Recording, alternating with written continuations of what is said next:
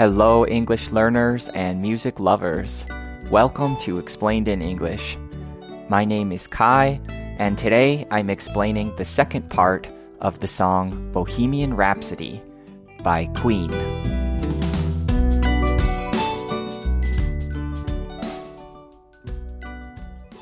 We left off the first portion of Bohemian Rhapsody just as we arrived to the opera part, and I'd like to speak a little bit more about that. Opera has its roots in Italian theater. This song makes particular reference to an old type of Italian theater from the sixteenth, seventeenth, and eighteenth centuries. In this theater, it was very common to have stock characters. These are characters that show up or that you can see in many different plays, in many different operas.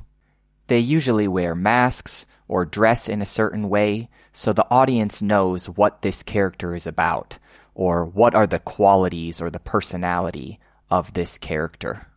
One of these stock characters is the Scaramouche. The Scaramouche is known as a kind of arrogant character. He tries to look like someone important or influential, but everyone knows that he's truly a coward. He's kind of a faker, and in that sense, he's treated like a clown. The audience is usually very happy when he gets beaten off the stage by another character. Literally, another character called the Harlequin would come on stage and beat this person. A very successful trilogy of operas centered around the character of Figaro, who was a certain type of hero, but also one that had a very mysterious and bizarre background. I won't get into too much detail about these three plays. There's no time for that, but I will say that Figaro was often seen as a type of Harlequin, or one that would come out and eventually kill the Scaramouche. And because this comes from the Italian tradition, we'll also see other references to Italian history and language, such as Galileo, as well as words like Magnifico and Mamma Mia instead of Mother. Of course, you can also hear the opera in the way that they sing this section of the song. All right, so let's get into the lyrics. It begins. I see a little silhouetto of a man. I see. So he's observing something. He says, I see a silhouette. A silhouette describes an image that is all blacked out. It's all dark. So you can't see details about what you're looking at. You can only see the outline, the dark outline of someone or something. A silhouette happens when you have a very bright light behind someone or something. So imagine you are on the beach and the sun is setting. You want to take a picture of your friend, but as you point the camera at your friend, the sun behind them is so strong, so bright, that your friend's face and body is all shadow. It's all blackened and dark. That's a silhouette. Here he sees a little silhouette. That means a small silhouette or one that's not big. A little silhouetto of a man. So we know this is a silhouette of a person. And I think it's silhouetto, silhouetto, because of the influence of the Italian language. The Italian language often has words ending in O. We'll hear another later on, magnifico. I see a little silhouetto of a man. Scaramouche, Scaramouche. So here's our character, the Scaramouche, the arrogant, boastful coward. This one here is so cowardly that you can't even see his face, just the silhouette. Scaramouche, Scaramouche, will you do the fandango? Here we have a question with will you, asking a question about the future. Will you do the fandango? The fandango is a type of dance, and it's mostly popular in Spain and Portugal, This dance is very, very similar to flamenco, if you've ever seen that. It's a type of folk dance, usually with two people, a man and a woman, and they're dancing together in the fandango. The fandango is often seen as a kind of courtship dance, where each partner is trying to impress the other one, and they're trying to basically get into a relationship. So it seems like he's asking this cowardly character, will you do this dance? Is this something you're going to do? Scaramouche, Scaramouche, will you do the fandango? Thunderbolts and lightning, very, very frightening me. Thunderbolts and lightning. Two things that happen during storms. So thunderbolts are very loud noises that happen after lightning strikes. It's like almost like an explosion in the sky. And this very loud thunder happens after flashes of lightning. So lightning are bright bolts of light that really happen in a flash. You can see them in the sky during a storm when there's very bad weather. These brilliant and strong lightning bolts strike from the clouds down to the ground, and then later you hear the thunder. Boom! So the idea of thunder and lightning means that it's dramatic. There's things happening. It's a dangerous situation or a scary situation. And that's what he says. He says, thunderbolts and lightning, very, very frightening me. So he's frightened. He's scared. He feels a little bit afraid or in danger of being harmed. And not just a little bit frightening, but very, very frightening. So he's intensifying it. It means he's extremely scared or frightened. And he wants to emphasize that it's him who's frightened. He says, me, very, very frightening me, as in who I am, my identity. I'm shaken and frightened by this storm. And now we have the Galileo, Figaro, Magnifico section. We hear the word Galileo called out five times. Galileo Galilei was an Italian astronomer and scientist. When I think of him, I usually think of the telescope. He was one of the first to use this device, which could magnify images. This telescope would be used to observe things in outer space, like other planets. Galileo was the first to observe a number of other planets as well as their moons. However, because of some of these observations, Galileo reasoned that certain accepted truths in the society of that time were wrong. The most important and controversial of these was the belief that the Earth was the center of the universe. This is known as geocentrism, and it was very common in that time to believe that the Earth was the center, geocentrism. However, Galileo observed that this couldn't be possible, and he saw the sun as the center of our solar system. This is called heliocentrism. Many members of society, and particularly the religious people of that society, treated Galileo as a heretic, one who had false beliefs that went against the church.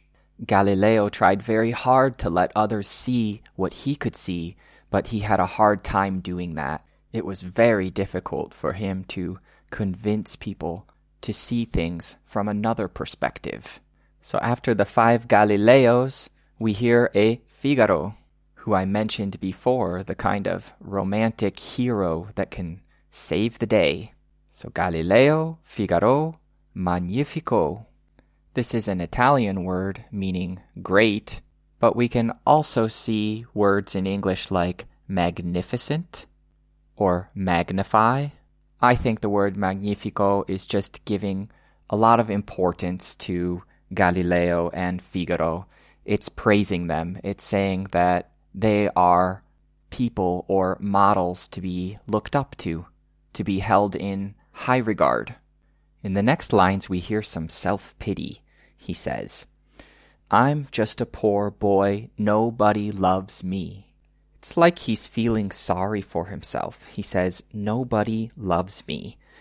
No one pays attention to me. No one cares for me or treats me with kindness."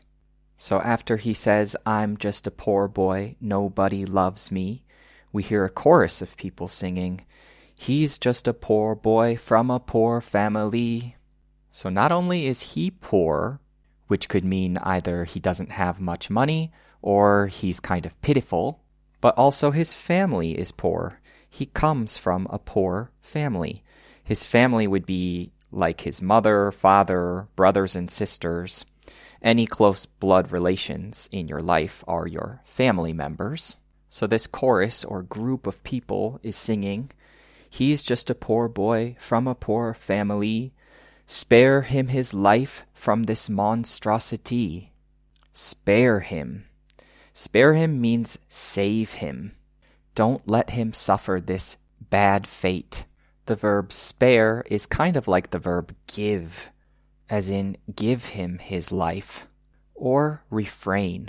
Refrain from killing him. Spare him his life. Another way to say spare him his life would be let him live. Allow him to keep his life. Spare him. This line says, "Spare him from this monstrosity." A monstrosity is a terrible, awful thing. We can see the word monster in here, which is a frightening or scary creature. So a monstrosity would be an awful or a very bad thing. Something that's considered wrong or a deviation from what's normal. That would be a monstrosity. Spare him his life from this monstrosity. The song continues. "Easy come, easy go, will you let me go?" We remember easy come, easy go from before. It means anything goes. It's all okay. No matter how it goes, it's fine. Easy come, easy go.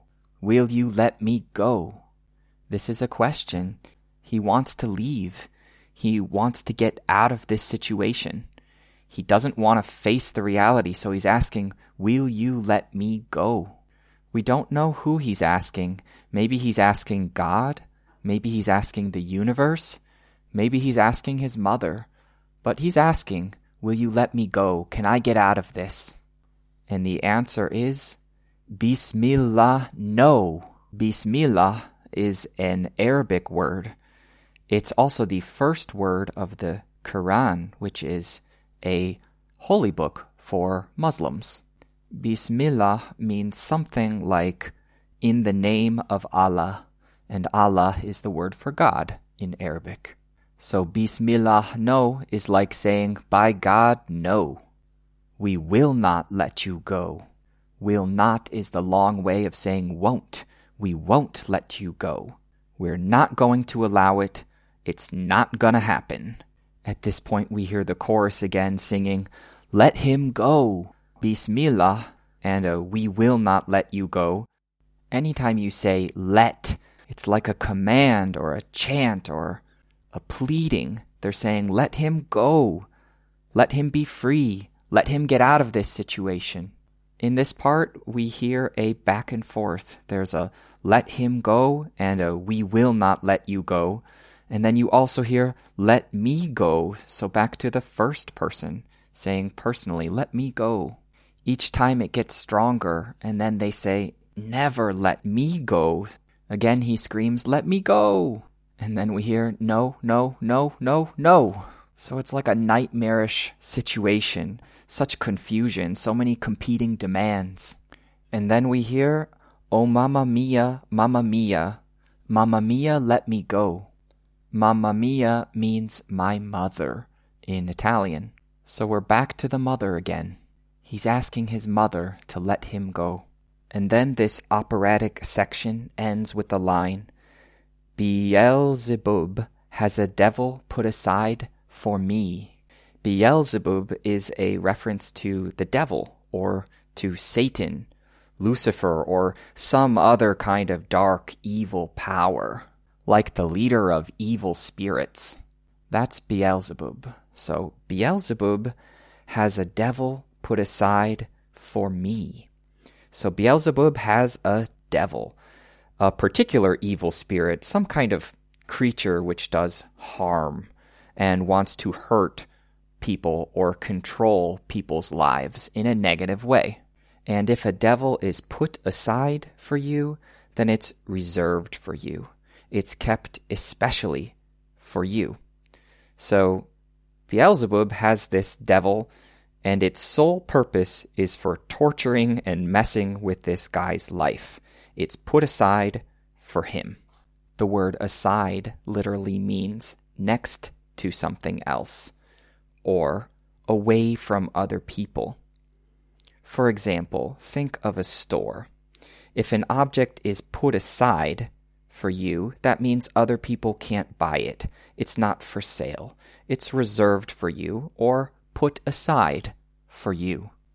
And now we enter into the most energetic and rock portion of the song. It begins.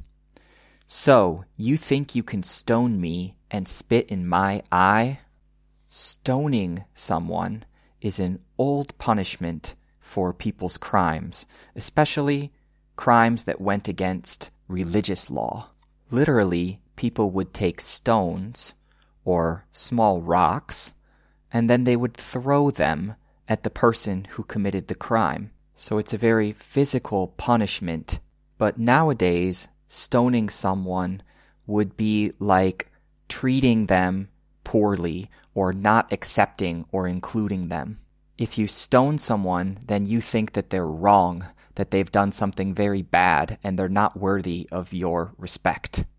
Another way to show your disrespect or disapproval of someone would be to spit in their eye. Literally, this is expelling saliva from your mouth. So inside your mouth, you have this wet, liquidy substance called spit, and you can spit at someone. And if you spit in someone's eye, then it would be a great sign of disrespect. Of course, these are very old-fashioned forms of punishment. But the singer and the writer of the song, Freddie Mercury, came from a very traditional religious upbringing. So it's not surprising that he makes reference to these old punishments, which are more figurative now. This line is a question. He says, "So you think you can stone me and spit in my eye?" So you think you can is like a challenge. He's asking people, you think you can get away with doing this? You believe this is all right? Do you think it's okay to do this? And that I'm just going to take it?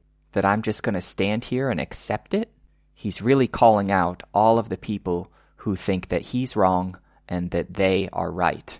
So you think you can stone me and spit in my eye? So you think you can love me and leave me to die? I feel like he's referencing his past here. He's saying in the past, people loved him. They cared about him. They gave him attention and accepted him. He says, but you loved me and now you're leaving me to die? You think you can do that? If you leave someone to die, then you're abandoning them. It's like the opposite of loving someone because you're not taking care of them. You're just letting them go to their death. You're letting them die. So he seems almost in disbelief, like there's some anger here. He responds, "Oh, baby, can't do this to me, baby." The word baby in songs usually is talking about your lover, or it's a nice way to refer to the one that you love, like darling or dear or sweetheart. That's like my baby. But it could be a reference to anyone you care about, anyone you feel some kind of affection for. He says, "Oh, baby, can't do this to me, baby. Can't do this to me." If you tell someone that they can't do something, then you're telling them they're not allowed to do it, or that you're not okay with them doing it. So he's talking about this rejection, this stoning and spitting in his eye, this loving him and leaving him to die. He's saying, it's not all right. I reject it. You can't do this to me, baby. And he ends this section by saying, just gotta get out, just gotta get right out of here. So it's like he can't take the pain of this situation anymore. He says, I've got to get out. It means I have to go. I have to leave. I have to go somewhere else and leave this place. I've got to get out of here. And if you say, I've got to get right out of here, it means immediately or quickly. It's short for right away, as in right now. I've got to get right out of here. And now the very loud, energetic part settles down, and we reach the final part of the song. It begins. Nothing really matters. Anyone can see. So any person, it doesn't matter who, anyone should be able to witness or observe this. Anyone can see. Nothing really matters to me. So we're returning to lines that we heard earlier in the song. The anger has settled down, and now we're coming to acceptance. We're coming back to this trust in fate.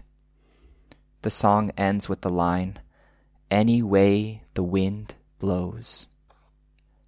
To me, this song is like a cyclical journey. It's like he starts in one place, and then he goes all the way on this trip, this voyage, and then he ends up in the same place that he started, but with different convictions, a different way of seeing his situation. It could relate to anyone who's going through a situation where they feel like they're not accepted by the rest of society and all of the problems that come along with that. The title of the song is Bohemian Rhapsody. So a rhapsody is a type of song that has an irregular form with lots of improvisation, a sort of free structure, and it's often very emotional in character. So this is a Bohemian Rhapsody. Bohemian is a word which describes a person who's sort of unconventional, who lives a lifestyle that's a bit abnormal, almost in an artistic way. You can think of Bohemian as someone who's a free spirit or a kind of wanderer. So in some ways, to me, the title says a lot. It's a very improvised and emotional song, which is about someone who lives an unconventional lifestyle. Relating this more specifically to Freddie Mercury, the writer, we know now that he came out as a bisexual, meaning that he was attracted to both the male and the female sexes.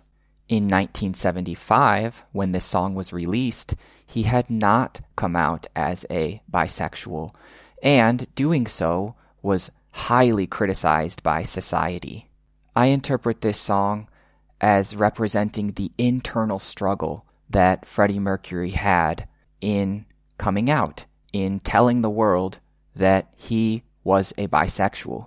I think it was probably very difficult for him.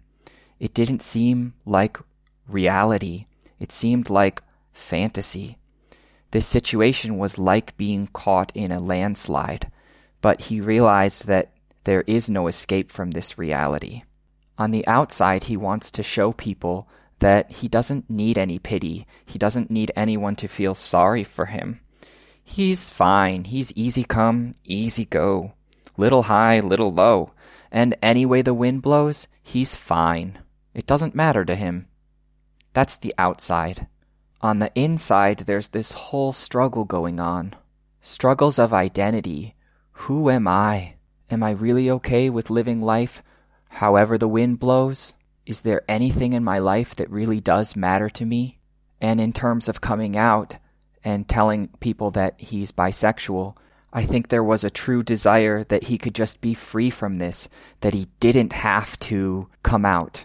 I think he knew he would be criticized, and I think he probably had a lot of family issues with this as well, which is why we see so many references to his mother. When he says, Mama, I've killed a man, he doesn't mean that he literally has killed someone, but he's killed the part of him, the old identity that was straight, that was heterosexual. He knows this is going to hurt his mother. He knows it's going to hurt probably close family and friends. But he doesn't want his decision to affect them. He says, just carry on, carry on. Nevertheless, he was terrified of taking that step in life. It sent shivers down his spine, and his body was aching all the time. But in the end, he does say goodbye, but not without a struggle. There's this old part of him that doesn't want to die, and in fact, he feels very sad to the point where he says sometimes he wishes he was never even born at all. As he's building up the courage to make this decision to come out, we see the inner conflict taking place. We have the cowardly Scaramouche, the one who is blackened, darkened, and hiding, pretending to be someone else, often for the entertainment of others. There's that frightening storm going on. And then the reference to Galileo and Figaro. Galileo being the one who can see what other people cannot see, who was brave enough to go against what other people thought. And Figaro, the Harlequin who can kill the Scaramouche and save the day. Despite him feeling bad, feeling pity for himself, and being in this terrible situation, and despite his cries for being free from it, he realizes there is no escape, that he can't be let go. For one reason or another, he's in this situation, and neither his family nor the devil himself will let him go. When he finally does come out, he's stoned and he's spit at. People disagree with his decision, and he's angry about that. He doesn't think it's right. It seems like the people who used to love him are now just leaving him to die. And in this anger, he just wants to run. He just wants to get right out of there. But later, this anger settles down, and he comes to the realization that nothing does matter. He remembers that there's still a part of him inside that is always going to be there. Straight or bisexual, he says, you know what? Nothing really matters to me. Any way the wind blows, wherever I'm taken, however I end up, I accept it. Okay, that brings us to the end of this explanation. My interpretation, of course, is not the only one that's out there. There are probably many, many ways to view this song, but I find this one to be the most convincing given Freddie Mercury's life. It seems to fit just about right, and then is mixed, I think, with just a little bit of fun, operatic elements as well, which don't necessarily have a particular meaning. Freddie Mercury was very much the showman if you watch some of the live videos of Queen playing concerts. So now is the time to go and listen to the real song, hopefully appreciating it in a much deeper way than you did before. Happy listening, and I will see you next time. Bye-bye.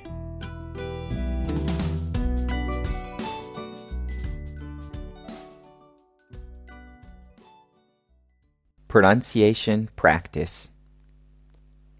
In this section, repeat after me, visualizing the meaning of each line as you say it. Let's begin. I see a little silhouette of a man. Scaramouche, Scaramouche, will you do the fandango?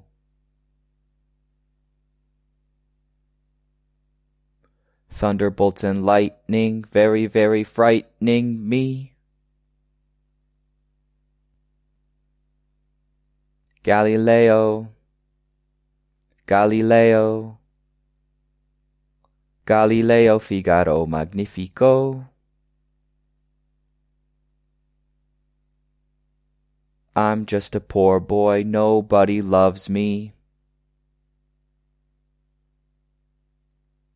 He's just a poor boy from a poor family. Spare him his life from this monstrosity. Easy come, easy go, will you let me go? Bismillah, no, we will not let you go. Let him go. Bismillah, no, we will not let you go. Let me go. Will not let you go. Let me go. Never, never, never let me go. No, no, no, no. Oh, mamma mia, mamma mia. Oh, mamma mia, mamma mia, let me go. Beelzebub has a devil put aside for me, for me, for me. So you think you can stone me and spit in my eye? So you think you can love me and leave me to die? Oh, baby. Can't do this to me, baby. Just gotta get out.